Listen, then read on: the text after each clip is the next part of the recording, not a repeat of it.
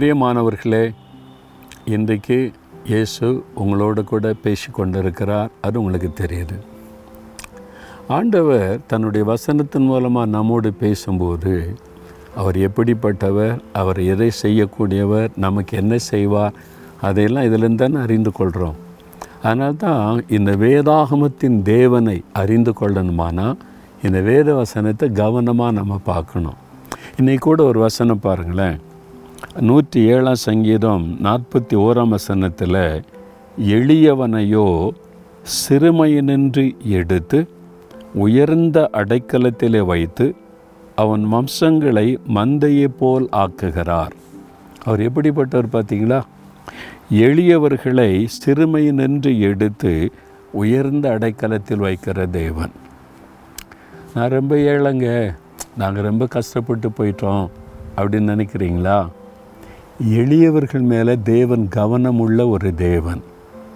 எளியவன் என்றைக்கும் மறக்கப்படுவதில்லை என்றும் பைபிள் எழுதப்பட்டிருக்கிறாரு அப்போ எளியவர்களை சிறுமையிலிருந்து எடுத்து உயர்ந்த அடைக்கலத்தில் வைப்பாராம். சிரமப்பட்டு போயிட்டோம்.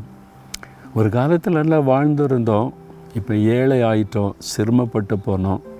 இதே ஊரில் இதே இடத்துல ஒரு காலத்தில் மதிப்பு மரியாதையோடு தான் இருந்தோம். எங்கள் தாத்தா காலம் அப்பா காலம் இன்றைக்கி ஒன்றுமே இல்லாமல் எல்லாத்தையும் இழந்து நிற்கிறோம் சிறுமை அனுபவிக்கிறோம். ரொம்ப ஏழ்மையில் ஆயிட்டோம். ஒரு காலத்தில் நிறைய பேருக்கு உதவி செய்தோம் இன்றைக்கி மற்றவங்கள்ட்ட கையேந்த நிலைமைக்கு வந்துட்டோம். அப்படிலாம் நினைக்கிறீங்களா? ஆண்டு சொல்கிறாரு நான் உன்னை உயர்ந்த அடைக்கலத்தில் வைப்பேன்.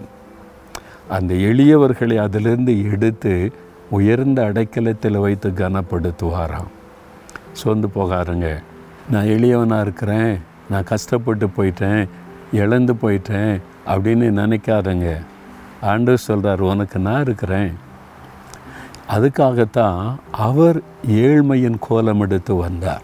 ஐஸ்வர்யமுள்ள தேவன். பரலோகத்தில் அவருடைய மகிமையை யோசித்து பாருங்க.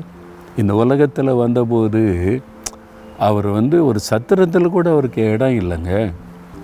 அதனால் மாட்டுத் தொழுவத்தில் அங்கே தான் அவர் கிடத்து வைக்கப்பட்டார். ஏழ்மையின் கோலம் எடுத்தார். ஏன் ஐஸ்வர்யமுள்ள தெய்வன் ஒரு ஏழ்மையின் கோலம் எடுக்கணும்? நம்மை ஐஸ்வர்யவான்களாய் மாற்ற.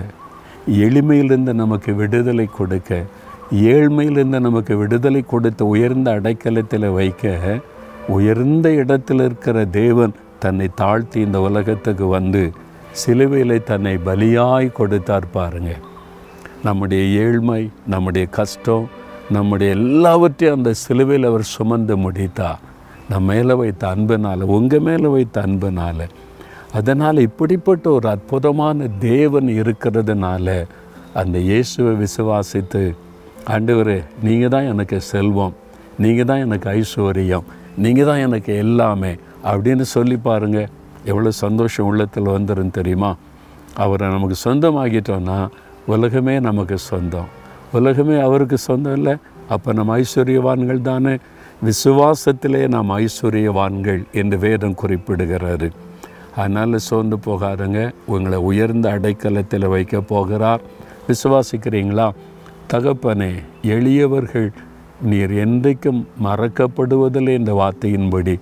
எளியவர்களை உயர்ந்த ஸ்தானத்தில் அடைக்கலத்தில் வைத்து கனப்படுத்துகிற தேவன் என்னை உயர்ந்த அடைக்கலத்தில் வைக்க நீர் ஏழ்மையின் கோலம் எடுத்து வந்து சிலுவையில் உங்களை பலியாய் கொடுத்து ஆண்டவரே எனக்காக லாபத்தை சிலுவையில் செய்து முடித்தீங்களே உங்களுக்கு ஸ்தோத்திரம். என்னை உயர்ந்த அடைக்கலத்தில் வைக்கப் போகிறதற்காய் ஸ்தோத்திரம் ஸ்தோத்திரம். இயேசுவின் நாமத்தில் ஜெபிக்கிறோம் பிதாவே. ஆமேன் ஆமேன்.